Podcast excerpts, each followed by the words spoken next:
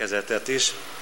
Egy különleges, csodálatos védelem az, ami ebben a Zsoltárban fellelhető. A címe is ez, az Úr biztos menedék. Tehát a 91. Zsoltárt hallgassuk meg. Aki a felséges rejtekében lakik, a mindenható árnyékában pihen. Az ezt mondhatja az Úrnak. Oltalmam és váram, Istenem, akiben bízom. Mert ő megment téged a madarász csapdájától, a pusztító dögvésztől, tollaival betakar téged, szárnyai alatt oltalmat találsz, pajzs és páncél a hűsége. Nem kell félned a rémségektől éjjel, sem a suhanó nyíltól nappal, sem a homályban lopódzó dögvésztől, sem a délben pusztító ragálytól, ha ezren esnek is el melletted, és tízezren jobbod felől, téged akkor sem ér el. A te szemed csak nézi és meglátja a bűnösök bűnhődését. Ha az urat tartod oltalmadnak, a felségest hajlékodnak, nem érhet téged baj, sátradhoz közel sem férhet csapás. Mert megparancsolja angyalainak, hogy vigyázzanak rád minden utadon, kézen fogva vezetnek téged, hogy meg ne üsd lábadat a kőben. Eltaposod az oroszlánt és a viperát, eltiprod az oroszlán kölyköt és a tengeri szörnyet. Mivel ragaszkodik hozzám, megmentem őt, oltalmazom, mivel, mert ismeri nevemet. Ha kiált hozzám, meghallgatom, vele leszek a nyomorúságban, kiragadom onnan, és megdicsőítem őt. Megelégítem hosszú élettel, gyönyörködhet szabadításomban. Imádkozzunk. Drága Úr Jézus, dicsőítünk és magasztalunk téged, hogy te a tieidet, akiket szolgálatra választottál, kihívtál el, elküldted erre a széles világra, hogy hirdessék a te igédet, a te feltámadásodnak csodáját, halál felett aratott győzelmedet, azt, hogy a mennyei élet vár azokra, akik te benned hisznek, akik szívüket megnyitják előtted. Csodálatos, hogy évszázadok és évezredek telnek el, és a te ígéd nem tér vissza üresen, elvégzi a maga munkáját. Csodálatos, hogy te minden népből, minden nemzetségből és nemzedékből keresel magadnak bizonyságokat, akik a jó hírt viszik te rólad. Áldott légy, hogy ezt a találkozást is elhoztad, és most mi a te nevedben lehetünk együtt. Kérünk, jó Uram, hogy áldj meg bennünket itt, ezen a helyen, ezekben a percekben, és áld meg a mi kedves testvérünket a jövendőben, a, a holnapban, azokban a szolgálatokban, amelyeket rábíztál, és áld meg azokat a gyermekeket, felnőtteket, akik majd rajta keresztül találkoznak te veled, a te drága igéiddel, szent lelked erejével. Áld meg azokat, akik majd testvéreink lesznek, mert megismernek téged, a te feltámadásodnak az erejét, a te hatalmas győzelmedet a halál felett. Köszönjük, hogy a te ígéd örökké való üzenet. Légy itt velünk, légy köztünk élő lelkeddel. Amen.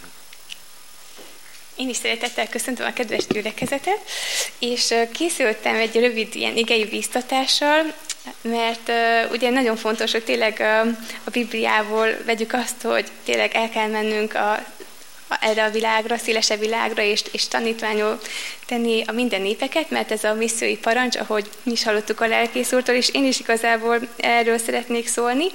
De előtte még ugye megosztanák egy ilyen tapasztalatot, mert um, úgy gondolom, hogy a külmisszió az sok helyen egy tabu téma, és nem nagyon foglalkoznak vele az emberek. Hát mi felénk felvidéken is sajnos nagyon sok gyülekezetben még ez Ez, tehát így ö, olyan föld, amit még ugye meg kell munkálkodni, meg kell, meg kell munkálni, mert ö, az embereknek így nincs fogalmuk, hogy, hogy mi az a misszió, és hogy külmisszió, és miért fontos, hogy ezt így hordozzuk, és ott legyen a fókusz.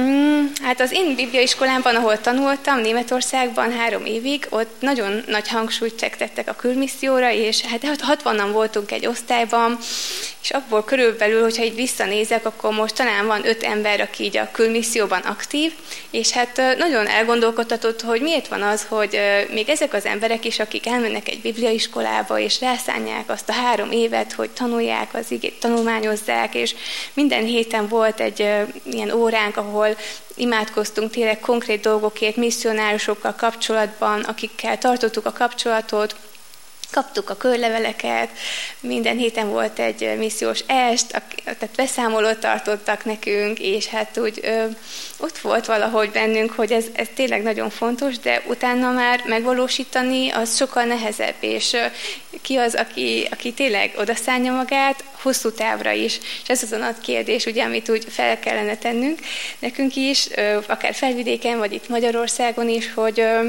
hogy mennyire vállalunk részt ugye a külmisszióban.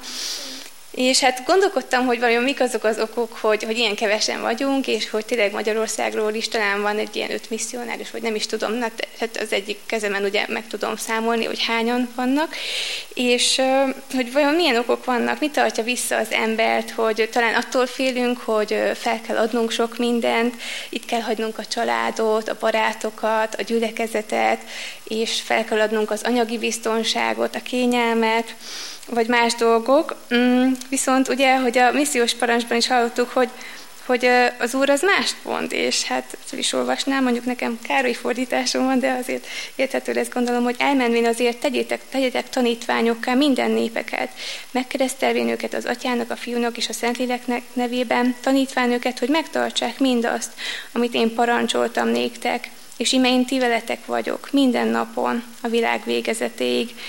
Szóval végül is az Úrnak az erejéből kell ezt tennünk, és ő, van, ő adja meg hozzá tényleg a szükséges dolgokat, mert neki adatott minden hatalom, és hát ezért nem szabadna félnünk, és ugye ő azt mondja, hogy velünk marad minden napon a világ végezetéig. A mi részünk pedig az, hogy engedelmeskedjünk, és megtegyük ezt a hitveli lépést, akkor is, hogyha nem tudjuk, hogy hogyan lesznek a dolgok, milyen betegségekkel kell majd esetleg szembenéznünk, vagy uh, hogyan pótolja Isten azt a családot, akit itt kell, akiket itt kell hagynunk, a szeretteinket, a gyülekezetet, de tehát erre is vannak ígéretek a Bibliában, ugye, hogy az Úr sokkal többet ad azoknak, akik, akik valamiről lemondanak, és hát ott is a hívőkkel kapcsolatban, tehát, hogy ők lesznek a második családunk, és nem kell félnünk ettől sem.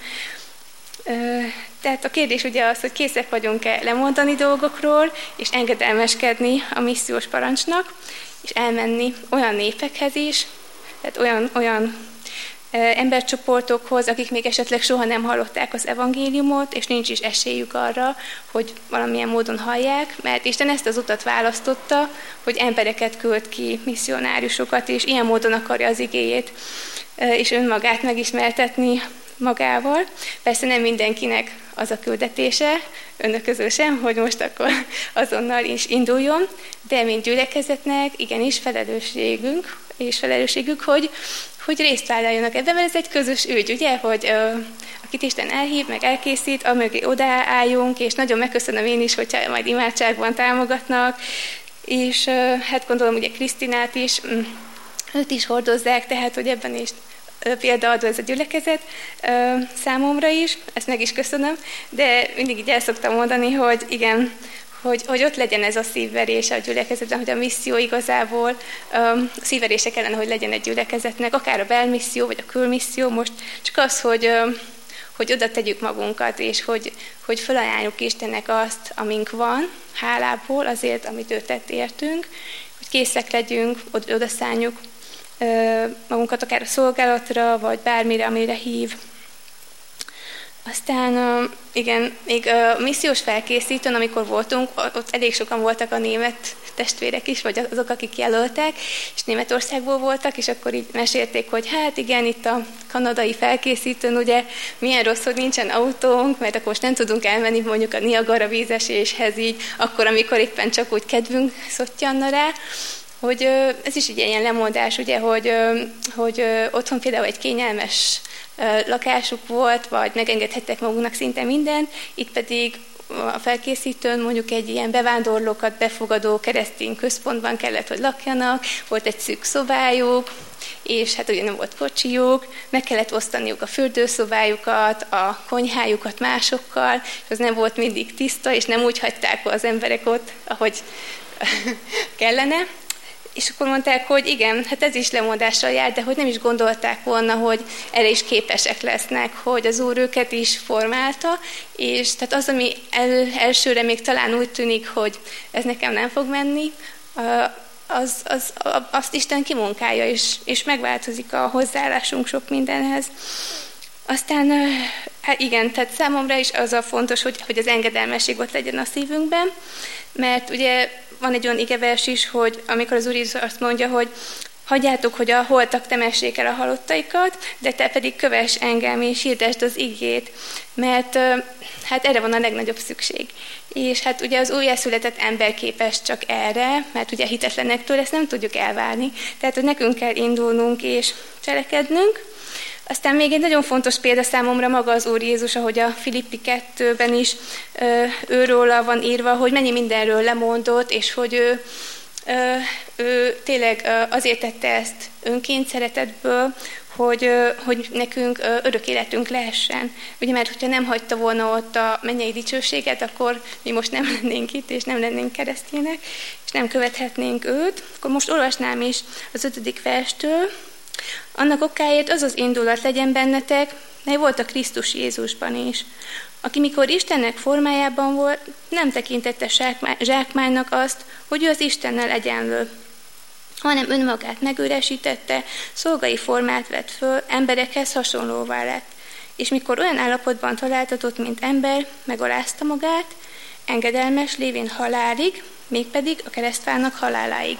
Csak eddig olvasom, ugye aztán tudjuk a további versekben, hogy Isten fölemelte őt és megdicsőítette, de most csak tényleg azt szeretném kiemelni, hogy, hogy az Úr Jézus tényleg sok mindent feladott, és nem is tudjuk elképzelni, hogy mennyi mindent, mert mi nem látjuk, látunk úgy bele, hogy ő mit hagyott ott, azt a mennyei dicsőséget, és um, tényleg vállalta, hogy egy kis csecsemőként eljön közénk, tehetetlen emberként, és mindent meg kellett tanulnia, akár járni, beszélni, olvasni, ugye gyerekeknek is mindent meg kell tanulni.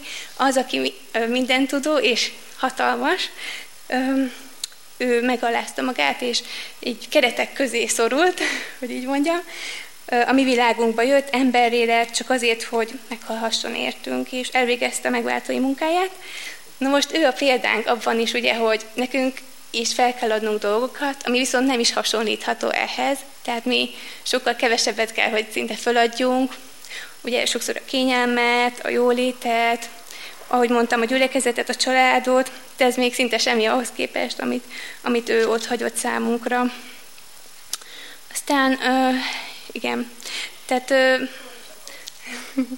um, ugye ő alárendelte magát Isten akaratának, és hát sokszor az is font, tehát azon is el kellene gondolkodnunk, hogy mi az, ami még úgy visszatart bennünket, hogy mi az, amit még nem tudunk átadni Istennek, amihez úgy kölcsösen ragaszkodunk, hogy erre a területre még nem engedjük oda be az Urat, és az még úgy a mi a hatáskörünkben van.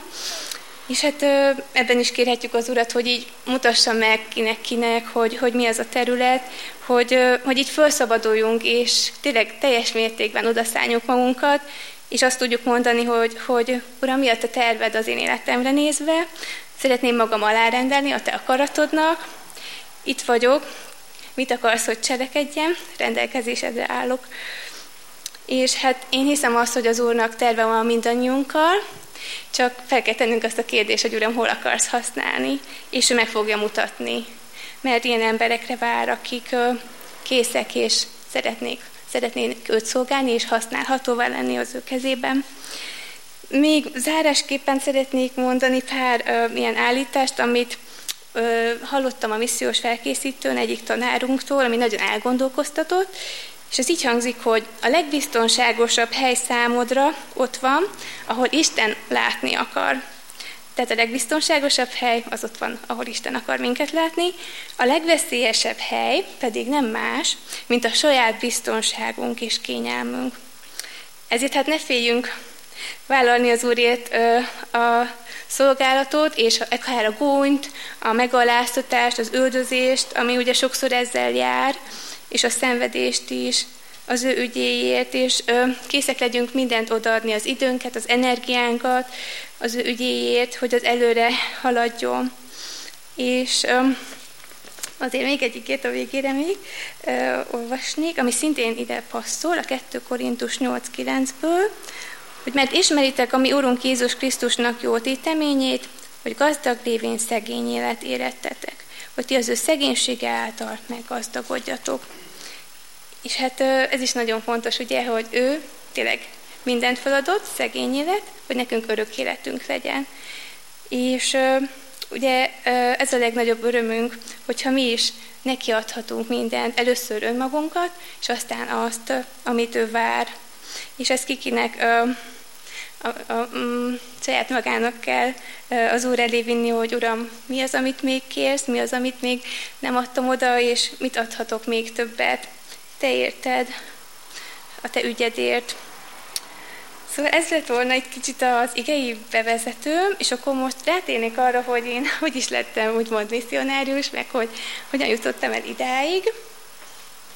Hát én um, Felvidékről származom, a Jókai Református Gyülekezetből, ahol megkereszteltek, meg lekonfirmáltam, de soha nem értettem azt, hogy igazából Isten egy személyes kapcsolatra hív el minket, és hogy az Úr Jézus konkrétan az én bűneimért halt meg, és nekem kell elfogadnom azt, hogy tényleg ő, ő nekem örök életet ad. Tehát, hogy meg akarja bocsátani az én bűneimet, és ő, ő él, ő feltámad. Tehát neke, nekem lehet vele egy élő kapcsolatom, csak be kell hívnom őt a szívembe. És ez egy döntés, amit meghozhatok. Mutatom is, hogy uh, igazából, bocsánat, még itt családomról lett volna egy kép. Tehát a szüleim, Imre és Irén, akkor uh, Zsuzsi, ő a testvére, a nővérem, neki van egy lánya, az Annika, a Peti a testvérem, az öcsém szintén, és neki van két lány, két gyermekük, és akkor ugye a bibliai képzésről annyit, hogy hogy mikor ugye ezt eldöntöttem, hogy én szeretném az urat követni, akkor tehát nekem hiányzott a bibliai hm, háttér, mert nem nem egy hívő családból származom, hanem egy német misszionáriusnak a szolgálata által tértem meg, és hát így lehetőségem nyílt arra, hogy először Németországba kimenjek, mint babysitter egy évre, és utána pedig ott maradtam kb. három évig, talán befordítanánk ezt a mikrofont, és akkor tudnánk így oldalról is, jó? És akkor mutatom, hogy hol vagyok, és nagyon örülök, hogy eljutottam ide, mert Hát így megtapasztaltam Isten segítségét is. Sok mindenben, akár az anyagi ö, hátteret is, hogy biztosított a számomra, hogy ott tanulhassak, meg a gyakorlati részét is, tehát hogy nem csak teóriát tanultunk, hanem a gyerekekkel foglalkoztunk, ifi korosztályjal volt női szolgálat, tehát sok mindenbe így beleláttunk, akár táborokat is vezethettünk. Aztán az Életszava Alapítványhoz kerültem, körülbelül öt évig voltam Magyarországon, tolmáson, nem tudom kinek ismerős, ott vannak nyári táborok, főleg arról ismerős, ismert, aztán pedig a cseh életszavához, ott pedig három évig voltam, akkor mutatom is, hogy a gyerekszolgálatban vettem főleg részt itt Magyarországon, és akkor Csehországban pedig a gyerekklubokat szerveztük, meg szintén volt tábori szolgálat is, ahol így jobban beleláttam a munkába, meg tapasztalatokat szerezhettem. Tehát előtte is meg volt bennem a vágy, hogy, hogy, hogy szeretnék menni külmisszióba, de úgy éreztem, hogy nekem először otthon kell tapasztalatokat szereznem, mert még nem éreztem késznek magamat akkor ö, volt egy olyan időszak, amikor a cseh érezszavánál még szolgáltam, hogy úgy éreztem, hogy én inkább a gyerekek felé szeretnék szolgálni, és így imádkoztam azért, hogy az Úr mutassa meg, hogy hol, és milyen országban.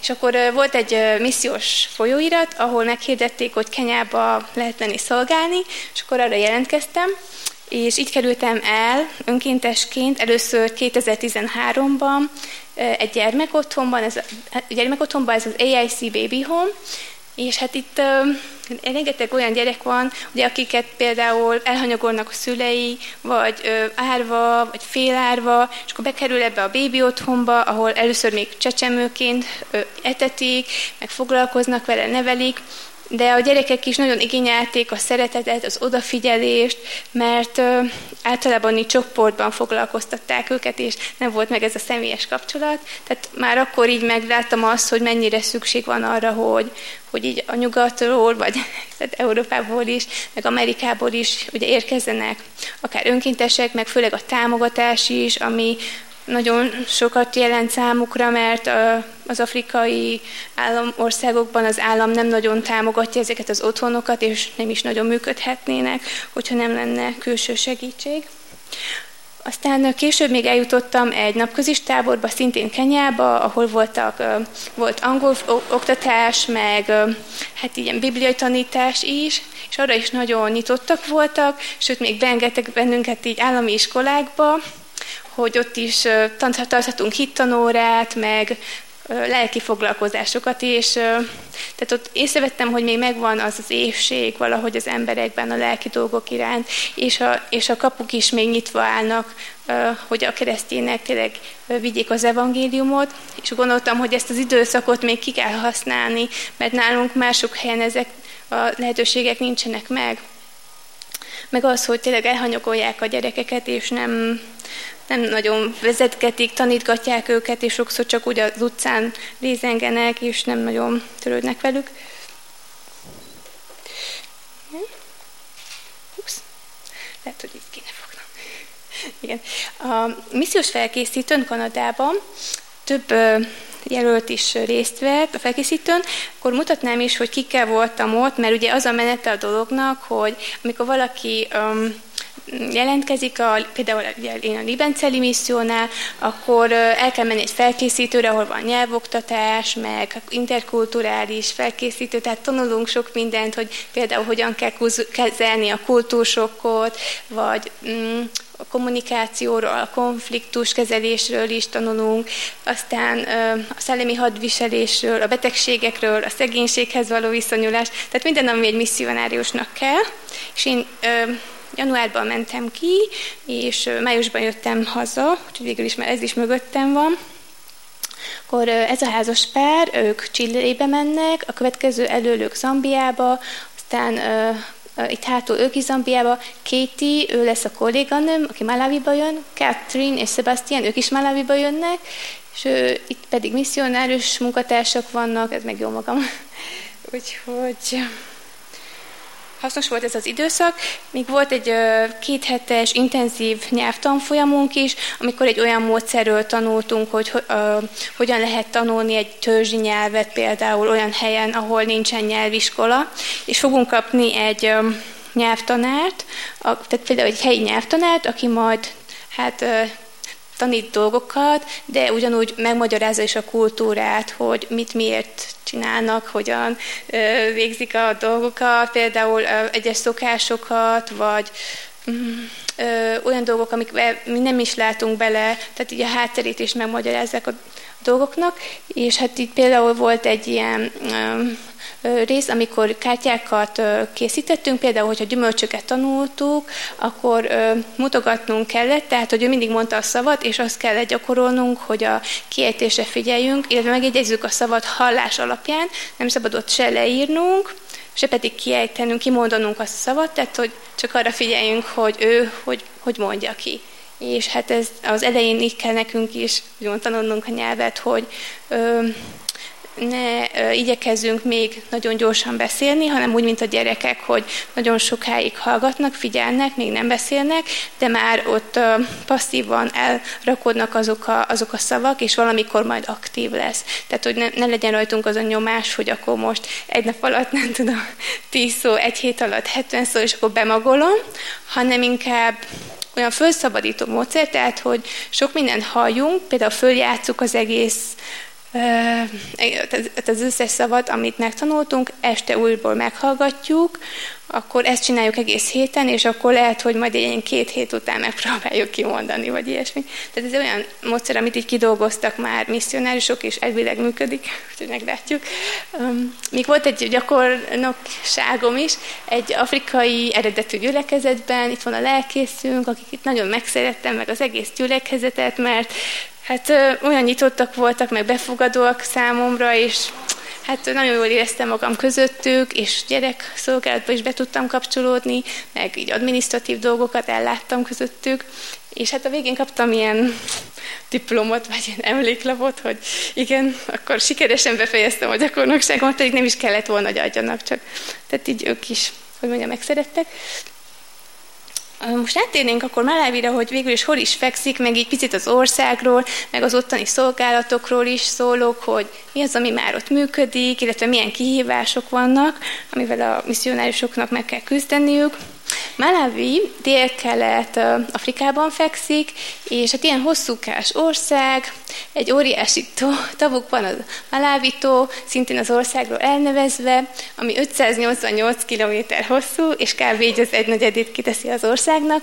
Határos Zambiával, Mozambikkal, és, ne, bocsánat, Tanzániával, Mozambikkal és Zambiával, ahol például Krisztina is ugye szolgál, a fővárosa Lilongve, és hát a következő városokban vannak szolgálatok, ez éppen ahogy a ország déli részén. Az Ubvenci projekt, az egy falufejlesztési projekt, ami, hogyha lefordítunk, akkor barátságot jelent, és Csilongában van.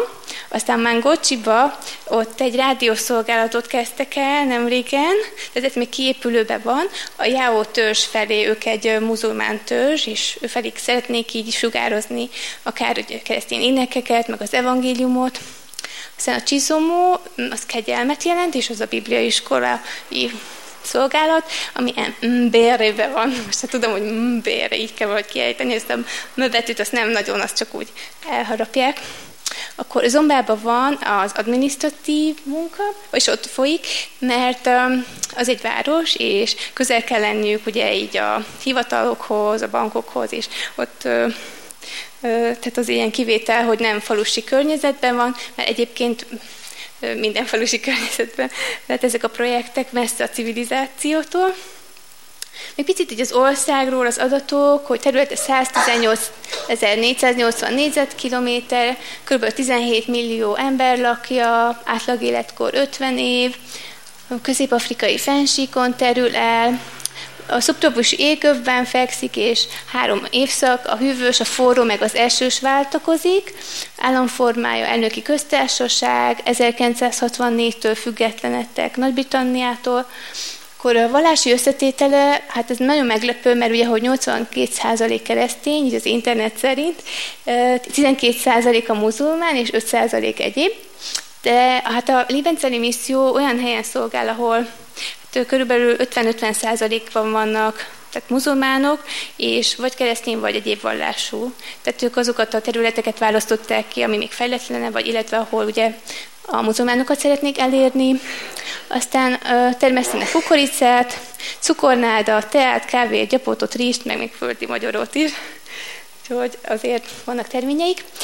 A Lévenceli misszió Maláviban már körülbelül 20 éve szolgál, és hát ahogy látják, így a misszionáriusok már átvették az ottani szokásokat, hogy a gyerekeiket is így a hátukon cipelik, meg hát megtanulták a nyelvet, hogy az első két év az arról szól, hogy megismerik a kultúrát és megtanulják a nyelvet, Uh, ahogy látják, ilyen szép házakban laknak, hogy például itt lakik a misszionárius, itt van az iroda, itt meg ilyen összejöveteli terem, tehát téglából építkeznek, és akkor a tető az nem nád, hanem olyan magasra megnövő fű, amit így megszárítanak, és tehát így összekötik, aztán itt nagyon vastag rétegben kerül föl, és akkor hát, jó szigetel is, meg levezet, elvezeti a vizet.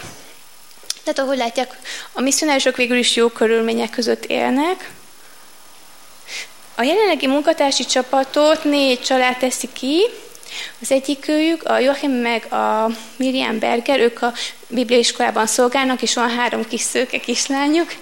Akkor Tobias és Sarah, ők vannak a falufejlesztési projektben, és két gyerekkel szintén, tehát még nagyon kicsik. Paul Krenzler a feleségével, ők a területi vezetők, tehát ők felelnek az egész csapatért, és ők végzik a rádiószolgálatot. Mihály Folc a családjával, ők zombában vannak, és jelenleg ezt az adminisztratív munkát végzik, viszont amikor már visszamennek, kb. egy év múlva a gyerekek tanulása véget, akkor a Katie fogja, az a kanadai lány fogja átvenni az ő szolgálatát. Akkor a bibliaiskoláról pár szó, hogy miért fontos, hogy működjön egy bibliaiskola egy ilyen, hát inkább falusi környezetben, ahol ugye olyan lelkészeket akarnak elérni, illetve számukra biztosítani a teológiai tanulmányokat, akik igazából nem tudnának elmenni egy városba, és hát ugye itt a saját nyelvükön tudnak tanulni, a csicseva nyelven, ez a cseva törzsnek a nyelve, tehát a jáó törzsnek például a csijáó a nyelve, a cseva törzsnek meg a csicseva, mert ők a, legnagy, ők a legnagyobb törzs, és ezért ezt a államnyelvi emelték, nekem is ezt fog kelleni majd megtanulni, Úgyhogy a Joachim szintén megtanulta, és tíz hónapig tanítják a diákokat. Sokan közülük még nem, nincsenek megtérve, tehát nincsen személyes kapcsolatuk Istennel, csak azért járnak sokszor tehát azért akarnak lelkészek lenni, mert egy jó pozícióra vágynak, és arra, hogy fölnézzenek rájuk, és valami hatalomhoz jussanak, ami hát ez nagy kísértés, ugye, de igazából tehát nem lelki a motivációjuk, hogy miért akarnak lelkészek lenni, és Hát hála Istennek, hogy vannak megtérések is, mert úgyhogy közöttük az alatt a tíz hónap alatt, ami jó, csak igazából annak örülnénk, hogyha eleve úgy jönnének, hogy, hogy ők Isten igét akarják átadni az embereknek. Délutánonként pedig van nekik egy gyakorlati rész, amikor az asztalos, meg az ácsmunkákat így elsajátítják. Az azért fontos, mert az ottani gyülekezetek nagyon szegények, és nem tudnák eltartani a lelkészt, és ezért neki hát fizikai munkát kell végeznie, hogy a saját családját el tudja tartani. A feleségeik számára is van külön oktatás, két tanító néni van számukra, női oktató, aztán így a gyerekek is sokszor ott vannak az órán, meg közben meg is szoktatják őket, hogyha kisgyerekekről van szó, tehát ez nem probléma. A Bibliaiskola épülete is nagyon szép. Nem régen egy ilyen második szintet emeltek rá, ami igazából egy beltér. Ezt csak azért oldották így meg, mert ott nincs légkondi, és az, és az idő pedig nagyon, tehát az éghajlat nagyon forró, főleg egy száraz időszakban, és akkor így jobban levegőzik, meg szellőzik ez a terem. A falufejlesztési projektnél meg uh, több minden van.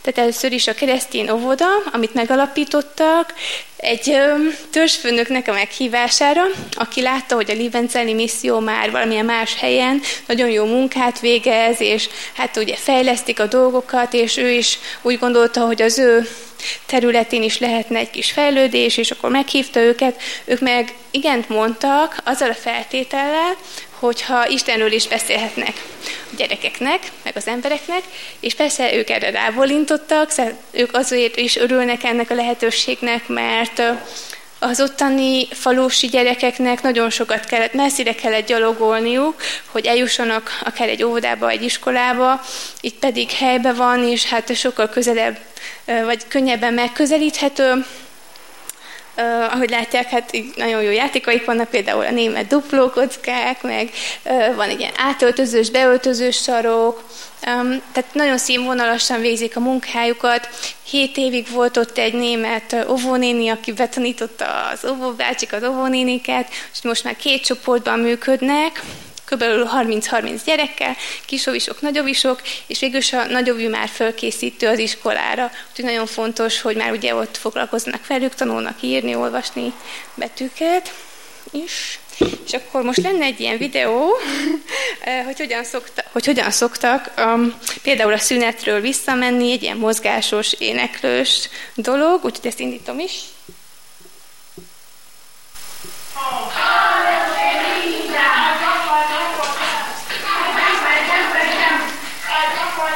you.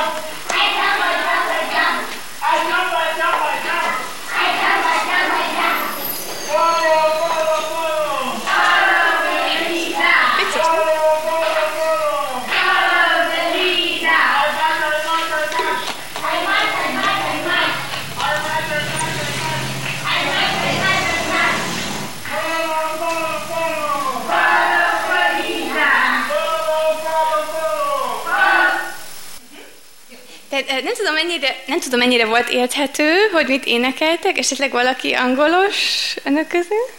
Nem? Semmi? I jump, I march, tehát én ugrálok, én menetelek, follow the leader, kövesd a vezetődet. Meg ez az angol is egy picit olyan afrikai angol, tehát nem azt mondják, hogy leader, hanem azt mondják, hogy leader. Szóval a fülünknek is le kell szokni, ugye, meg rá kell állni erre a fajta nyelvjárásra, vagy nem tudom. De amúgy nagyon helyesek, meg tényleg lehet velük foglalkozni. Mutatnám is, hogy hogyan szoktak játszani például a játszótéren kint. Egyébként, amikor már nagyon elfáradnak, akkor ide beszoktak ülni, ez egy ilyen árnyékos rész, mert ugye ott 40 fokkal is lehet számolni így déltájban, szóval akkor már ugye nem ajánlatos kimenni velük. De hát lehet látni, hogy minden száraz nagyon, hogy a száraz időszakban tényleg egy fűszál sincs az udvaron, és hát poros az egész. Viszont amikor már ö, elkezdődik az esős időszak, akkor tehát szinte így perceken belül, vagy napokon belül annyira magasra megnő a fű, hogy, hogy azonnal kaszálni kell, és hát hogy ég és a föld, hogy milyen, ö, hogy mennyire változik az egész, ö, az egész képe így a, a természetnek. Még az általános iskoláról pár szót. Szabad, azok a gyerekek, ugye, akik elballagnak az oviból, hát hova menjenek? Ez volt a nagy kérdés, és akkor megalapították a keresztény iskolát, és hát ugyanazokkal dolgoznak, ugye, akikkel kezdték az ovit, és ez nagyon jó, mert így egy teljesen új generációt tudnak elérni az evangéliummal, mert persze ugye a muzulmán gyerekek is hallják az áhítatokat, meg a, imádkoznak, meg együtt énekelnek velük, és hát a szülők egyenlőre nem tiltják, tehát így nagyon jó, mert ez egy magvetés számukra. Én beültem pár órára, volt egy angol óra, meg tehát más órák is, és hát így a, például ez a tanár, ő nagyon nyitott volt arra, hogy mondjak ötleteket, hogy mit csinálhat ő másképpen. Tehát nagyon alázatos volt, ezek az afrikaiak egy, egyébként is nagyon alázatosak, és tehát nem büszke, hogy most én vagyok a tanár, és mindent úgy csináljál, ahogy, ahogy, ahogy én mondok, hanem ők fölnéznek valahogy a fehér emberekre, és mindig azt gondolják, hogy tőlünk egy csomó mindent tanulhatnak, pedig én nem is vagyok tanár, de tehát így engem is megkérdezett a végén, hogy értékeljem ki az óráját, és akkor mondtam neki pár dolgot, ami föltűnt, de tehát így nagyon tetszett a hozzáállása. Aztán még itt megkérdezném, megkérdeznék téged, hogy mit gondolsz, mi lógott azon a boton, vagy hogy mit fogtak a gyerekek az iskola udvaron? Sétapálca? Hát az egy ilyen bot, de hogy mi, mi lóg rajta szerinted? Valami ott lóg. Hát sugnak neked egy kígyó. Ez egy döglött kígyó, igen, már elintézték, most már veszély, veszély el van hárítva teljes mértékben. A kislányok azok gondolom, hogy azok, azok sikítoztak és elmenekültek azonnal, de a fiúk megmutatják, hogy milyen bátrak és erősek, és hogy elbánnak egy kígyóval is, akár mérges, akár nem, de tehát hatástalanítják azonnal, mert látják, hogy igazából nincsen kerítés, tehát hogy ilyen veszélyesebb állatok is nyugodtan bejönnek az iskola területére, de ők ezt már megszokták, szóval nem kell félni, mert ki vannak képezve rá. Aztán még mutatnám, hogy hát Malawi ugye egy olyan ország, ahol hát nagyon szélsőséges itt az éghajlat, és már két évben keresztül nem volt jó, vagy sok helyen egyáltalán nem volt kukoricatermés, ami ugye az alapanyaga nekik a, a, a puliszkához, tehát a kukoricakásához, ami nekik olyan, mint a kenyér számunkra, és ezért a gyerekeknek reggeliként riskását osztottak, most nem nagyon lehet látni, de um, igazából tényleg nem, nem tudom, hogy mondjuk ez tejjel készült, meg olyan finom mint nálunk a tejberés, gondolom nem raktak bele vaníliacukrot, nem tudom, ézet, hanem csak úgy vízzel, de hát azoknak a gyerekeknek az is jó jött, mert úgy jöttek el, hogy tehát fáradtak voltak, nem tudtak koncentrálni az órán, és ez főleg jellemző volt így a déli országrészre, mert ott volt ez a viszontagságos időjárás, és ö, az sok helyen osztások voltak, tehát így kukoricát, meg rizst osztottak az embereknek, nem csak a Liebenzelli misszió, hanem más ilyen, hát ö, nemzetközi szervezetek is, mert Malawi azt hiszem 2015-ben a legszegényebb országnak volt kijelentve, és hát nem tudom most, hogy hányadik helyen van, de még mindig tehát nagyon szegény országnak számít. Hmm. Hát a, a bibliai iskola van más helyen, de a többi az ugyanaz, ugyanazon a helyen van, például az óvoda, meg a keresztény iskola, és amit még majd mutatok, az a klub lesz, a gyerekklub, és az is egy helyen van.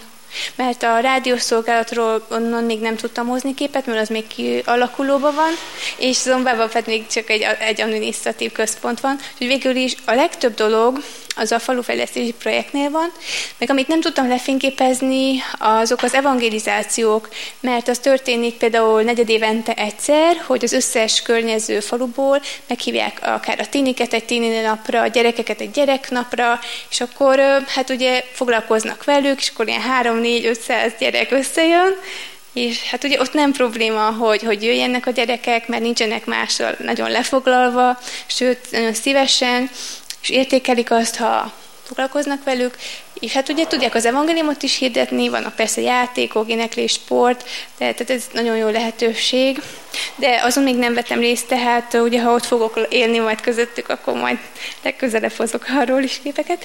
Um, puliszkát még mutatom, hogy hogy néz ki, ugye ki van dagadva, nem tudom, hogy önök fogyasztottak-e már.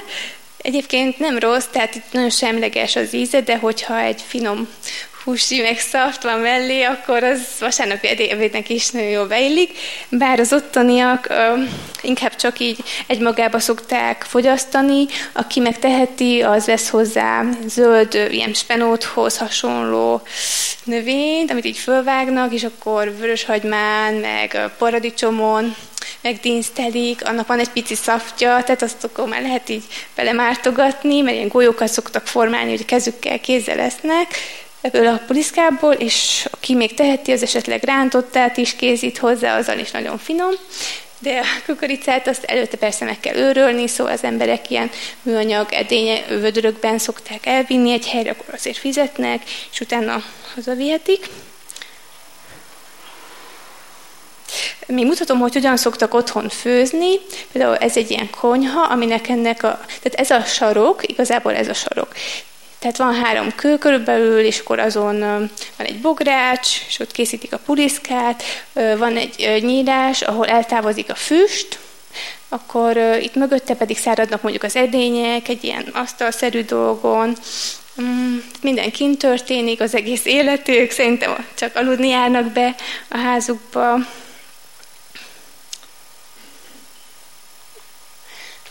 Most kettőt ugrottam, vagy egyet ugrottam?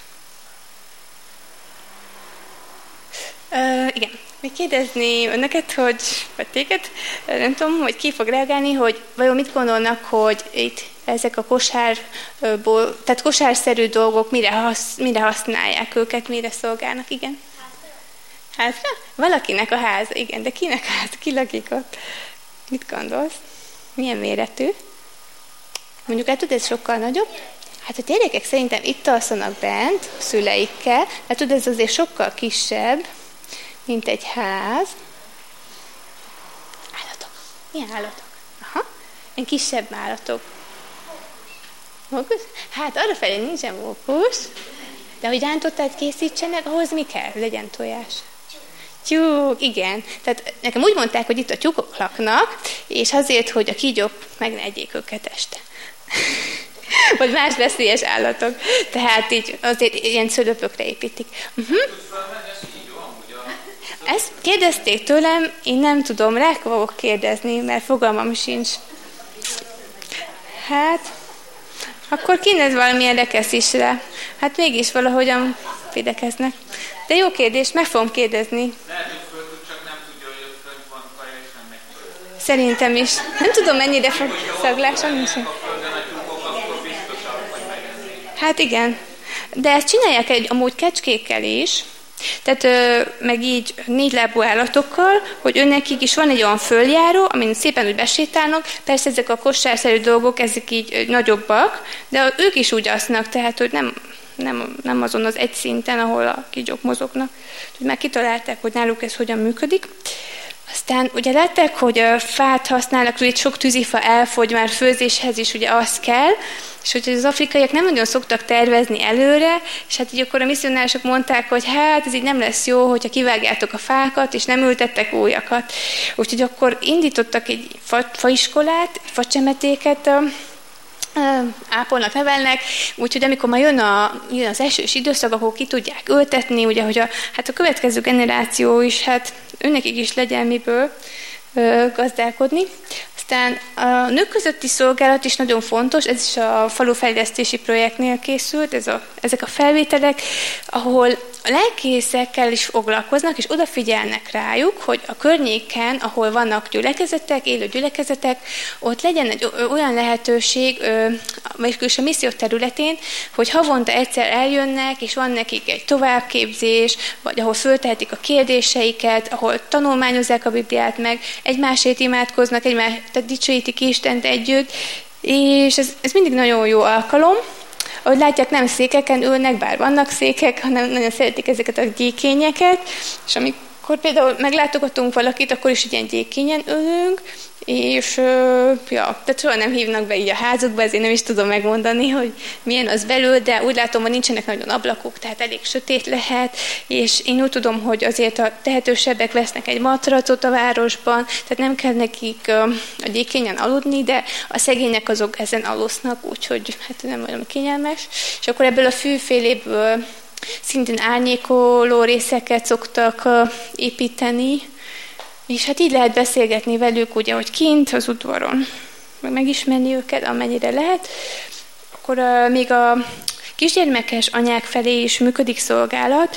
Most mind a két helyről van, ugye a bibliaiskolánál is, meg a falufejlesztési projektnél is, hogy a misszionárius felesége odafigyel azokra az anyukákra, akiknél például csecsemő kisgyerek nem nagyon fejlődik, és hát adnak nekik bébi tápot, amivel elősegítik, hogy egészségesek legyenek, és, és jó fejlődjön az a kicsi, vagy például, ahol ikrek vannak, és nincs elég tej a szoptatáshoz, akkor szintén így ezt táppal tudják pótolni, és vezetik is pontosan, hogy kinek mikor kell újra jönnie, tehát odafigyelnek a rendszerességre, és persze ez, ez ingyenesen folyik. És akkor még lenne egy ilyen táncolós videó arról, hogy mennyire örömmel és mennyire boldogan tudják Isten dicsérni. Tehát így a mozgás is mindig benne van, mert az a kultúra része, a tapsolás, a szögrelés, mindegyik éneknek külön koreográfiája van, és hát körülbelül fél órát így énekelnek, táncolnak, még mielőtt lenne ez a biblia tanulmányozás, mert egyébként a férjeknek is van havonta egyszer, csak én ugye a lányokhoz mentem, úgyhogy én csak őket tudtam így levideózni.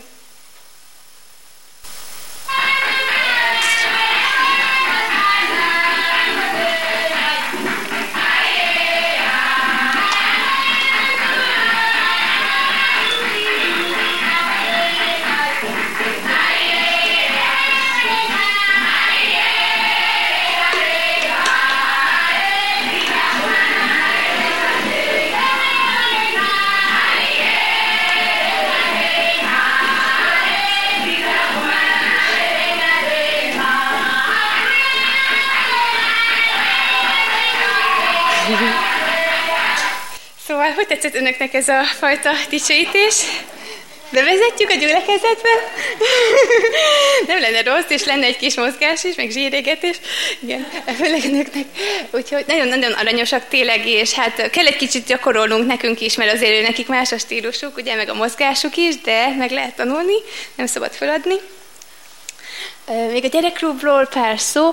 Mm, a gyerekklub is mind a két projektnél működik. Én most csak a falufejlesztési projekttől hoztam képeket, ahol végül is a gyerekekkel így szabadtéren foglalkoznak, mindig pénteken, így négy órától, és hogy a nagyobb gyerekek hozzák a kis testvérüket, nem lehet azt mondani, hogy például ma van óra, és holnap van mondjuk gyerekóra, mert úgyis mindenki hozza a testvérét, mert őrejük szoktak vigyázni, sokszor ugye a hátukon is sziperik őket, ezért úgy van, hogy eljönnek, és akkor utána két csoportban van velük a foglalkozás, korukhoz mérten, és hát, hogy a szemléltető eszközök is legyenek, de nincsenek olyan szuper anyagaik, mint például a víznek, hogy képes könyvek, meg minden, de megoldják, mert például kinyomtatnak ilyen, hát színe, nem színes, hanem fekete-fehér lapokat, például a történetből mondjuk négy jelenet, és akkor az, azt ki kell színezni, és hát úgy mutatják a gyerekeknek, hogy tehát ők is el tudják képzelni, hogy milyen lehetett mondjuk Ábrahám, vagy az izraeli, ugye a zsidók, mert hát sok mindent úgy nem, nem tudnak nagyon elképzelni,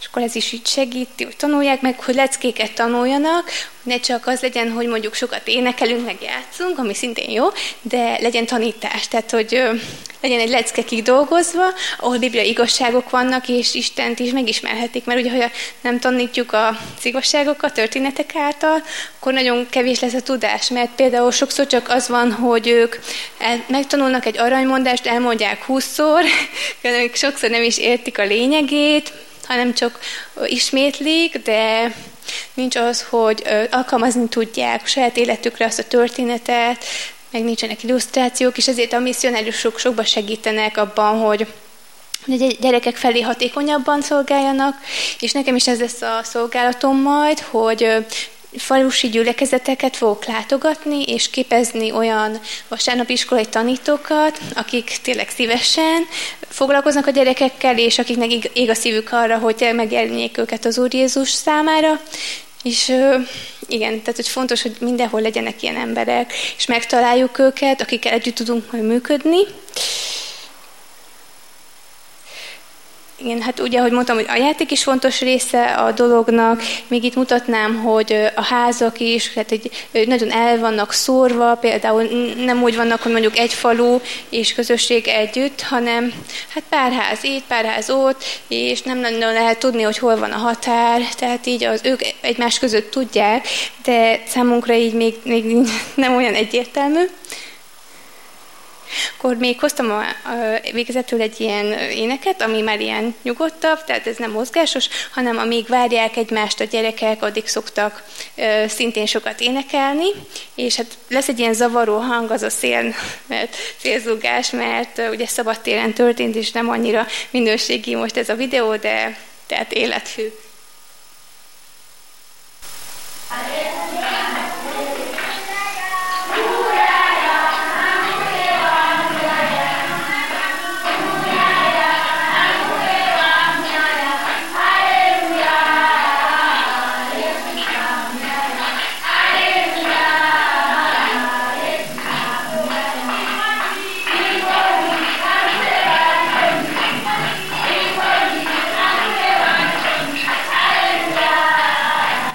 Énekelni, hogy halleluja és Jézu. Úgyhogy más nem értek én se. Ez csicseva nyelven folyt, úgyhogy, úgyhogy nem nagyon tudom fordítani, hogy miről énekelnek, de majd megtanuljuk a nyelvet is. Az ima témák még, amiért a testvérek imádkozhatnak értünk, hát azt nagyon megköszönnénk, hogyha az Úr elé vinnék tényleg ezeket az ügyeket, hogy legyen több külmissziós munkatársunk, hogy az Úr hívja el tényleg az ő munkájába az embereket, és legyenek olyan odaszánt emberek, akik így hát hosszú távra is elmennének a misszióba, és akár Magyarországról is, mert hiszem, hogy innen is, tehát itt is az Úrnak van, vannak elhívott emberei. A bibliai tanítását a gyülekezetekben az azért fontos, mert Afrikában nagyon elterjedt ez a jóléti evangélium, hogy sikeresek legyünk, gazdagok, egészségesek, és hogyha ez nem adatik meg, akkor valami probléma van, mert ők azt hiszik, hogy ez alapjába véve Istennek az ígérete, mert nem az evangéliumra építenek arra, hogy tényleg az Úr Jézus legyen a központban, hanem az, hogy mit kaphatok én, és hogyha ez nincs meg, akkor sokszor feladják a hitüket, vagy ott hagyják a gyülekezetet, gyülekezetet, tehát hogy, hogy az evangélium hirdettessék, és meg a névleges kereszténység is nagyon elterjedt, tehát hogy úgy általában mindenki megy valahova templomba vagy gyülekezetbe, de az még nem jelenti azt, hogy, hogy élő hite van és személyes kapcsolata van Istennel és megtért, tehát hogy, hogy az Úr őket is mond, érje el. Aztán a vasárnapi iskolai tanítókért, amit már mondtam is, hogy nagyon fontos, hogy az Úr készítse ezeket az embereket, akikkel majd együtt tudok dolgozni, hogy legyen meg bennük a vágy, szolgálni a gyerekek felé. Akkor hatékony nyelvtanulásért, főleg az én számomra, hogy ne adjam föl az első két évben, akkor is, hogyha nehézségek jönnek, hogy legyek kitartó, és legyen jó nyelvtanárom, aki nem muszáj, hogy tanár legyen, de, de segítsen abban, hogy tényleg ki tudja ejteni jól a dolgokat, és legyen motivált, hogy bevezessen az ő kultúrájukba, elmagyarázzon dolgokat. akkor a munkavállalási engedélyemért is szeptemberre, hogy az megérkezzen időben, hogy ki tudjak utazni, mert az a terv, hogy akkor szeptembertől már ugye ott lennék Maláviban, és elkezdeném a nyelvtanulást, Sokszor az a probléma, ugye, hogy kenőpénzeket kérnek, és azt gondolják, hogy így, ja, tehát, hogy ugye európaiak mindent meg tudnak fizetni, de mi, tehát mi ebben nem szállunk bele, és ezt nem akarjuk támogatni, tehát ez azzal is járhat, így elhúzódhat az egész folyamat, úgyhogy ez is, hogy hát, hogy így mm, Isten kezében van, és hogy ez, ebben is ő adjon előrelépést. Jaj, bocsánat, azt hiszem most kettőt nyomtam. Hogyan lehetnek önök is részesei ennek a szolgálatnak, illetve hogyan kapcsolódhatnak be? Mondtam már ugye, hogy lehet imádkozni a szolgálatokért, és azt nagyon meg is köszönnénk. Hát e, ehhez a legjobb a segítség az, hogyha így konkrét dolgokról tetszenek informálódni, és megtudni, hogy egyes misszionáriusok például mivel küzdenek, hogy tényleg milyen ügyekért lehet imádkozni. Van egy kör e-mail, ami konkrét dolgokat szokott ugye hozni. Nem tudom, minden hónapban van ez? Vagy nem tudom, Erika nem tudod? Fisérek a misszióból? Mhm, az milyen gyakran jön? Havonta? Uh-huh. E-mailben. Tehát akinek van internete, az föl is iratkozhat, tehát van, van egy lapom a külmisszió hírodarról, meg van egy külön lapom erre a friss hírek a misszióból, tehát ezt, ezt majd lehet a végén hát feliratkozni. Én is akkor mondtam, hogy a külmisszió híradó, azt hiszem, hogy ide jár is a gyülekezetbe, nem tudom, hogy hányan olvassák, de hogyha többen szeretnék, akkor esetleg több példányszámba is meg lehet rendelni, akár így a gyülekezet címére, vagy, vagy házhoz is, tehát arra is fel lehet iratkozni. Aztán, akit érdekel például a misszió, meg a rövid távú misszió, az, és, és egy picit tud németül, mert azért az, az kell, akkor eljöhet Mombachtába, ez a Libenceli missziónak a, hát, uh, Freizeitheim konferencia központja, meg ott vannak táborok, meg mindenféle alkalom, és ott be lehet segíteni, akár mondjuk a gyerekmunkába, vagy más feladatokba, gyakorlati munka is van, például konyhán segíteni, mosogatni, vagy takarítani, de jó belátás a misszióba mindenképpen, meg jó a csoport, a munkatársi csoport, meg a közösség, ez, ez 8 hónap, és ö, igen, németül is jól meg lehet tanulni. Aztán, aki szintén rövidtávú misszió iránt érdeklődik, elmehet azokba az országokba, illetve itt föl vannak sorolva, hogy melyik országok van lehetőség impactre menni. Tehát ugye a Libenceli misszió dolgozik körülbelül 20 országban, 200 misszionárissal a világon, és föl vannak sorolva, hogy, hogy hol lehet például rövid távú szolgálatot végezni, mondjuk Ekvádorban, Papua Guineában, akkor Oroszország, Zambia, Spanyolország, Amerika, Kanada, tehát hogy ki milyen nyelvterületre szeretne menni, tehát van választék, választási lehetőség, úgyhogy ezt is tudom ajánlani. Aztán aki szívesen támogatná és anyagilag a szolgálatunkat, azt is szívesen elfogadjuk, úgyhogy vannak kitéve csekkek is, azt is megköszönjük. És még magamról, hát készült egy ilyen imakártya, ami egy jó emlékeztető, hogy értem is imádkoznak a testvérek, mert szükség van rá, és egy nagyon kedves igém került rá, hogy maga az Úr megy előtted, ő lesz veled, nem hagy el téged, és nem marad el tőled. Ugye ez az én imádságom is, hogy igen, tényleg az legyen, hogy, hogy az Úr készítse az én szolgálatomat, és ő tegyen alkalmassá, és adja meg mindazt, ami ehhez szükséges mert az én erőm kevés, és ugye, ahogy mondtam is, hogy nekünk fontos az, hogy engedelmeskedjünk, és hitbe megtegyük a lépést, és akkor ő már többi, többi dolgot biztosítja hozzá. Tehát ö, szerintem ez mindenkinek fog jutni, hogyha nem jutna, akkor majd szóljanak, mert még van több a táskámban. Meg egy ilyen általános infószórólap is van a, a Libenceli misszióról, és itt rajta van Keszi Krisztina, és aki még nem ismerné őt, meg az Impactről is, meg bármi weboldal, e-mail cím, ott is meg lehet rendelni, akár e-mail által is az újságot mondjuk. Remélem mindent elmondtam, hogyha nem, akkor majd tessenek kérdezni. És meg a végén mutatnék pár képet a Málávítóról, milyen gyönyörű tó. Tehát lehet ott ugye strandolni, meg turista központ, meg rettentő sok halfajta, azt hiszem 600 különböző halfajtai, tehát sok akváriumi hal is onnan kerül ki, és hát járnak az emberek ugye búvárkodni, meg minden. Tehát itt például egy úszóembert látunk, akkor valaki, aki halászik, valaki, aki pedig kiviszi a, a búvárkodókat mondjuk arra a helyre, ahol ugye gyönyörű halak vannak.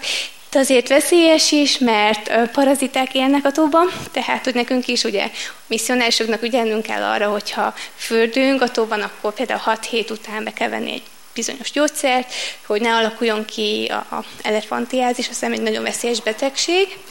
Üm, igen, Viszont ha betartjuk a szabályokat, akkor nem kell félnünk. Um, mert az emberek tényleg ott végeznek mindenféle munkát, tehát ott um, mossák az edényeiket, ott mossák ki a ruháikat, és a hálóikat ott tisztogatják, tehát sok minden olyan dolgok történik ott, ami igazából nem szabad, hogy megtörténjen. Um, és akkor végezetül még mutatnék egy képet, ez a búcsúzó képem, hogy mennyire fontos, hogy odafigyeljünk a gyerekekre, meg a fiatalokra, a tinikre, akik sokszor csak úgy hogy mondjam, úgy elvannak, és ö, olyanok, mint a pásztor nélküli juhok, ahogy a Biblia is mondja, hogy nincs vezetőjük, és hát úgy terelgetni kéne őket, csak ki az, aki ugye elmegy hozzájuk, és, és beszél nekik a jó pásztorról, meg ugye azokról a dolgokról, ami, ami ér, ami ér, amiért érdemes élni. Um, tehát, hogy ezek a gyerekek igazából engem csak követtek a strandon, mert én nem is ismertem őket, tehát mi oda mentünk mondjuk egy hétvégére a misszionáriusokkal, volt ilyen megbeszélésünk, és hát nagyon jó környezetben történt, és hát ugye ők követtek, és hát jött, jöttek be, hogy úszunk, meg versenyúsztást rendeztünk a számukra.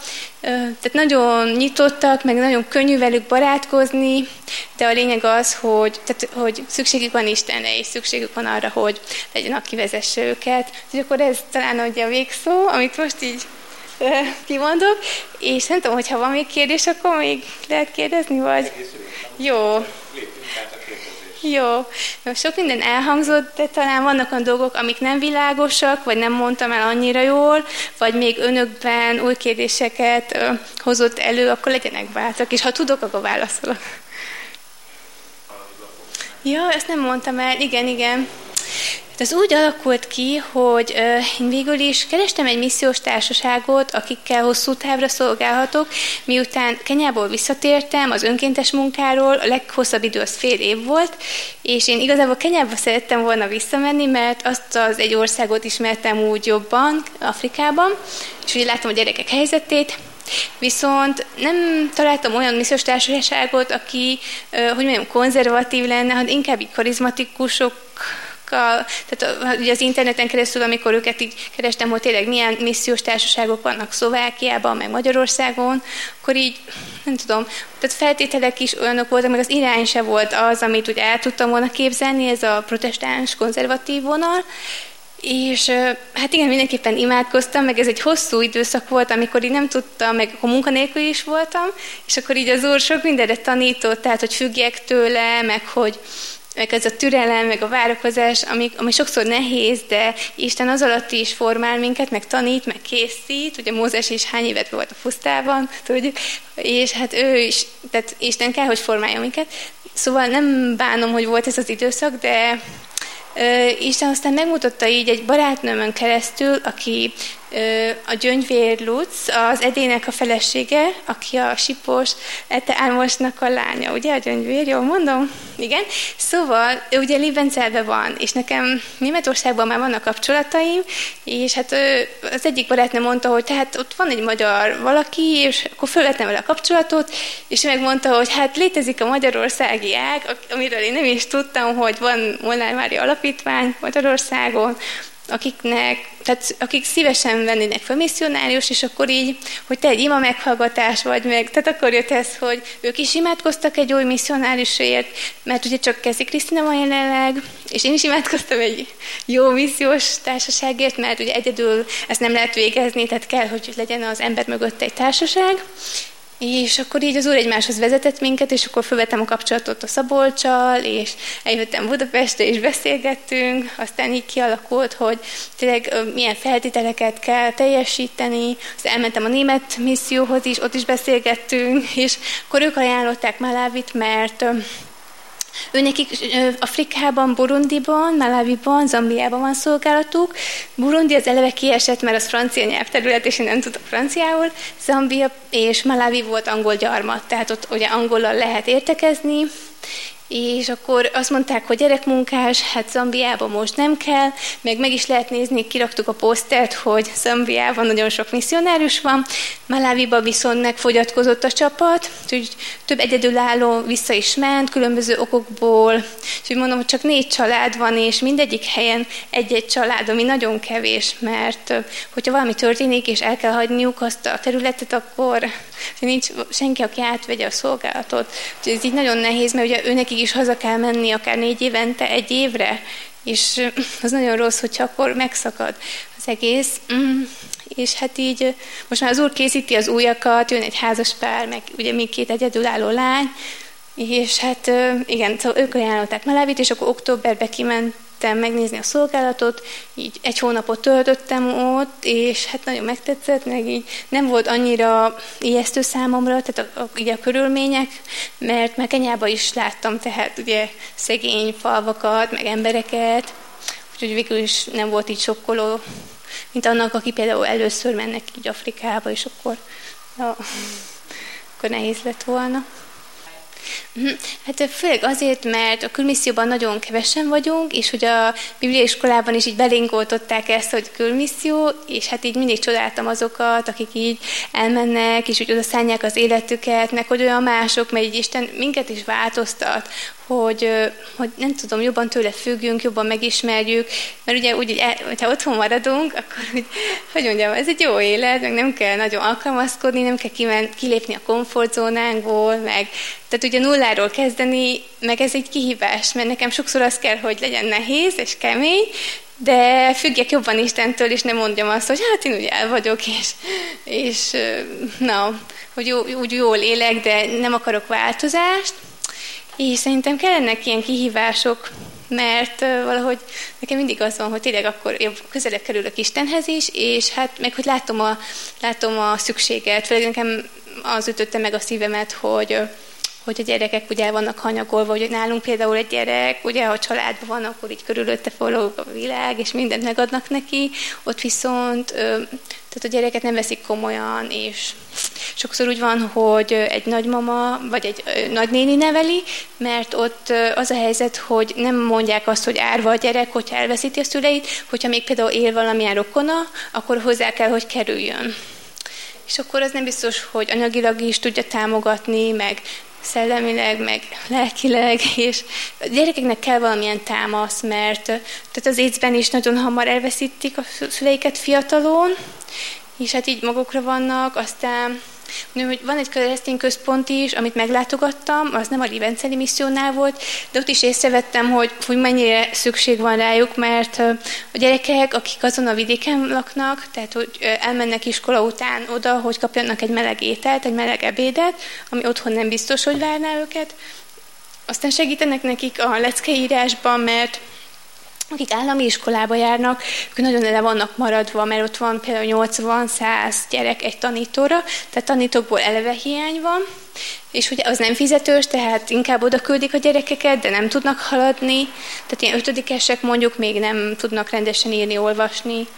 Tehát ezek a viszonyok vannak, és akkor ebben a keresztény központban például fejlesztik, és őket segítik, hogy előre haladjanak, mert az lenne ott is a legjobb, ha lenne egy magániskola, saját tanítókkal, akkor lenne a jó, de hát ez még várat magára. És akkor utána ott tudnak például barkácsolni, vagy tényleg odaszállják azt az időt annak a gyereknek, a figyelmet, a szeretetet, a törődést, amire mindenkinek szüksége van, de ott az nem természetes hanem különleges, hogyha ez megadatik. És valahogy úgy fájt a szívem, hogy hát összehasonlítva ugye a mieinkkel, hogy ami itt egy gyereknek kijár és természetes, ott az különlegesség és hogy akkor segíteni így szociális módon is, tehát hogy amivel tudunk, Hát igen, sok minden kellene még, de tehát ez pici dolog, ugye, amit teszünk, még nem vagyunk sokan, de ha már egy-két embernek segítünk, vagy gyereknek, akkor az is nagy dolog. Úgyhogy, ja, sokat beszélek, egy kérdés. Hát a vezetők? Ezek a törzsfőnökök, vagy a falu vezetők? Hát egyelőre én azt hiszem, nem hallottam a misszionárisoktól semmi ilyesmit, hanem inkább örülnek annak, hogy van valami fejlődés, sőt, hogy az ottani, eh, hát hogy mondjam, a környező falvakból is közelebb költöznek, csak azért, mert hogy közele van az iskola, meg az óvoda, mert azt hallottam, hogy ezen a vidéken nem radikálisok, tehát nem ezek a fundamentalista muzulmánok laknak, hanem inkább olyan névlegesek, hogy igazából nincsenek is tisztába azzal, hogy, hogy mit jelent muzulmánnak lenni, meg sokan nem tudnak írni, olvasni, tehát nem hiszem, hogy a Koránt is annyira tanulmányoznák, vagy komolyan vennék, inkább beleszületnek abba, hogy ők muzulmánok, Persze, hogyha valaki megtér, akkor őt is gondolom, hogy tehát így kitagadják, mert ezt, ezt azért hallottam, hogy ez megvan, hogy ha hátat fordít nekik, ha tényleg keresztény lesz, meg oda, tehát odaadja életét Istennek, átadja, akkor, akkor utána már nem beszélnek, vagy nem tudom, tehát nem, nem veszélyeztetett az élete, mert ott él, csak valahogy, hogy nem támogatják. Például, hogyha négy gyereke van, akkor abszolút anyagilag nem segítik, bár milyen jó lenne neki ugye segítség a család számáról, vagy részéről, mert sokszor az van, hogy például iskola látogatáshoz is, az egész nagy családnak össze kell dobni azt a pénzt azt arra egyenruhára, vagy bármire, ami kell így a iskolába járáshoz. Úgyhogy majd egy szülő nem tudja azt kifizetni egy magába, mert ő csak abból a kis mezőgazdasági dolgok, amit ki tud termelni, tehát azokból a terményekből tud pénzt szerezni a falukban, amit el tudnak adni, Úgyhogy így sokaknak nincs így jövőjük, meg perspektívájuk, akár hogy kikerüljenek, vagy más legyen a jövőjük, és ezért fontos, hogy mindenki járjon iskolába, mert akkor tud foglalkozást tanul, kitanulni, és akkor tud akár egy biznisz, ez üzletet kezdeni, pénzt keresni, tehát igen, tud ezt kéne jobban támogatni. A, például az ingyenes iskola látogatást, meg a tanárok, hogy legyenek többen, meg hogy legyenek könyveik, és hát sok mindent kéne még kb. Van még valakinek kérdése? Meg hogyha úgy van, hogy esetleg személyesen nem akarják nagy körbe föltenni, akkor itt eszünk, még beszélgethetünk, úgy is lehet, vagy nem tudom. Még lehet. Még lehet? Jó, jó. Akkor még várunk, hát ha még valakivel van valami.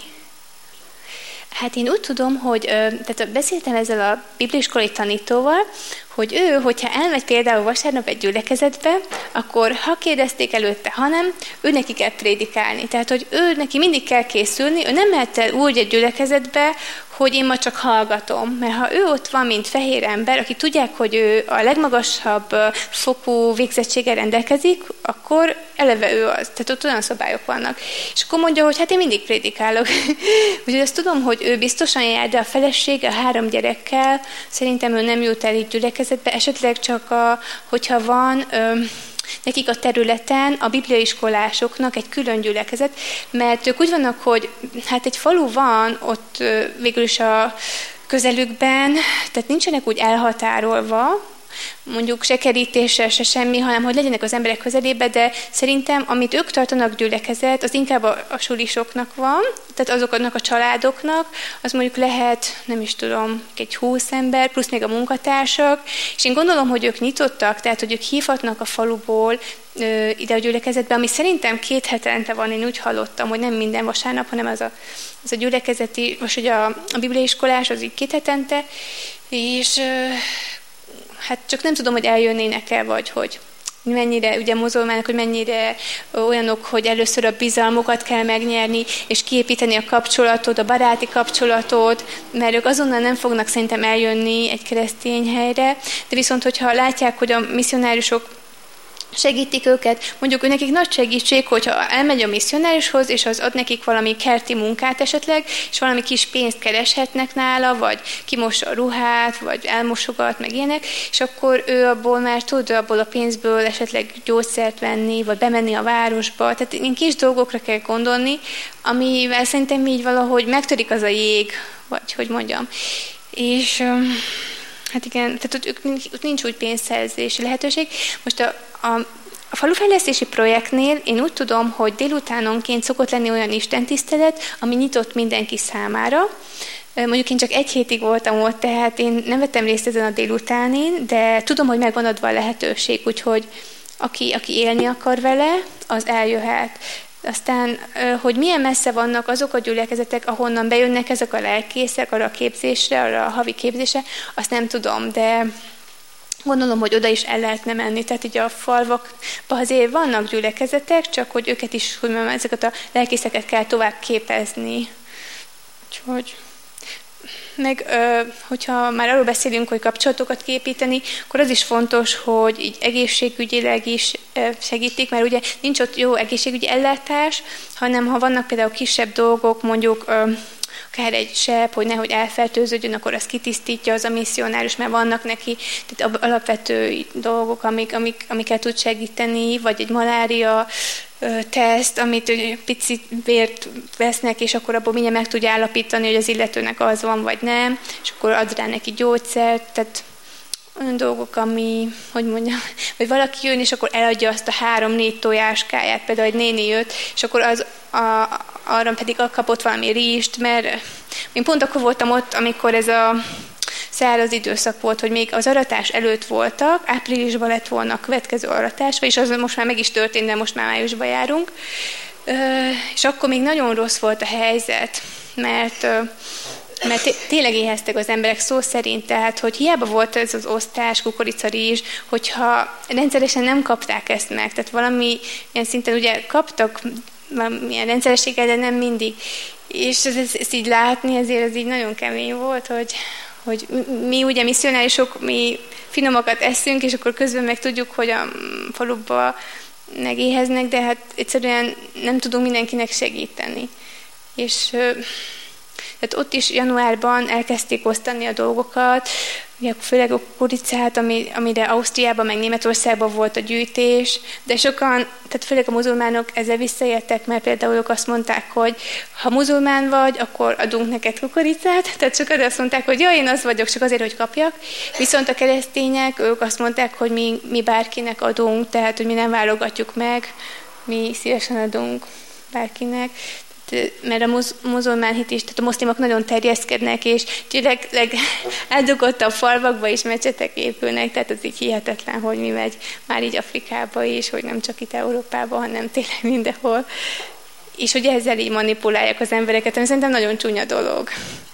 És hát sokszor csak azt mondják, hogy igen, én az vagyok, mert ugye éhes vagyok, és akkor, és akkor, hogy mondjam, áttérnek, vagy nem tudom, hogy ez mennyire marad aztán meg bennük, de ja. Hát ez nagyon jó kérdés. Na, uh-huh. Hogy a teheneket hova rakják, hogy a kígyó ne egye meg? A teheneket. Fú, meg fogom kérdezni a misszionást, mert tényleg ezek óriási állatok, hogy éjjel vajon hogyan védekeznek. Uh-huh. Fú, meg fogom tudni, jó? Mert erre nem tudok neked most így válaszolni, de nagyon jó kérdés. Most megfogtál, sikerült. Ez egy fogos kérdés. Igen. Még, még Hogy a teheneket hogyan? Igen.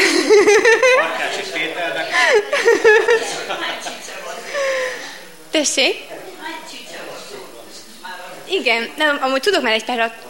Muli Buanji, az azt jelenti, hogy szia, vagy jó napot, hogy vagy. Most nem tudom, hogy magázódos vagy tegeződös, mert ez a kultúra is olyan, hogy tehát nagyon tisztelik az idősebbeket, a tanárokat, a szülőket, a, tehát mindenkit, aki a tiszteletet ne kéne adni és akkor még, hogyha bemutatkoznak, akkor egy picit így a térdükbe így meg is rogynak, és akkor azt kell mondani, hogy dilibuino, az a köszönöm, jól vagyok, és a kaya inu, az pedig, hogy és te hogy vagy, mert ezt vissza is kell kérdezni, tehát az oda-vissza nem csak úgy, hogy kösz jó, hanem hogy igen, meg is hogy komolyan veszem a kérdést, aztán van olyan, hogy szikómó, az a köszönöm, és azt hiszem a szikómó Billy, az a köszönöm szépen. Nekem olyan olaszosnak tűnik ez a sok obetűvel ez a szikómó, meg a nem tudom, tehát, hogy azt, azt mondják, hogy nem olyan nehéz, mint a bemba nyelv, hogy az hogy annak nagyon nehéz így a grammatikája, és még megérteni is, úgyhogy jól járunk ezzel a csicsevával. könnyebben, könnyebben meg lehet tanulni, meglátjuk, de szerintem, hogyha ott élünk a közelükben, meg közöttük a faluban, akkor nem lesz gond. Még vannak leckék is, amiket kidolgoztak az előző misszionáriusok, például a Marion Engstler, aki szintén ö, egyedülálló, és ott dolgozott közöttük, azt tíz évig. Szóval ők gondoltak a következő misszionáriusokra is, és van már olyan anyag, tehát egy ilyen munkafüzet, vagy könyv is, nem tudom, ami, ami által gyakorolhatjuk akár a nyelvtant, meg más dolgokat, úgyhogy azt hiszem a Krisztina is pont egy ilyenen dolgozik, a bajba nyelv. Mert én olvastam az újságban, hogy, hogy a misszionáriusok számára készít anyagot. Ugye? Jól olvastam. Úgyhogy szerintem ő is ezt csinálja most, hogy gondol a következőkre, ami nagyon jó, mert, mert ők, az a csapat, akikkel voltam, onnan két házas pár megy Zambiába, és akkor megkönnyíti a munkájukat. Mert az etentő energia volt neki szerintem megtanulni a nyelvet, úgyhogy hogy ne veszten kárba az egész, és tudja segíteni a többieket is. Mert sok helyen nincsen nyelviskola, és azért kell nekünk ez az anyag, hogy a falun is tudjuk használni. Igen. Hát akkor, akkor köszönjük. Én is köszönöm, hogy itt lehettem, és Isten áldja magukat. És köszönöm, ha gondolnak ránk. Nagyon szívesen. És akkor... Urunk, köszönjük neked ezt a, ezt a délutánt, köszönjük neked mindazt, amit hallhattunk, és köszönjük neked azt, hogy neked igazán szívügyed a misszió, és köszönjük, hogy Szilvinek is a szívére helyezted. Köszönjük, hogy elhívtad őt, küldöd őt. Köszönjük azt, hogy örömmel készülhet oda Malaviba. Kérünk téged, hogy te egyenges mindent, ami még hátra van, a munkavállalási engedélyt. Kérünk, hogy segíts majd neki a nyelvtanulásban, a beilleszkedésben. Köszönjük neked, hogy a gyerekekkel foglalkozhat majd, és hogy neked drágák azok a gyerekek ott. Úgy kérünk téged, hogy minket is te indíts imádságra érte, és hogy tényleg tapasztalja azt, hogy mögötte állunk. Amen.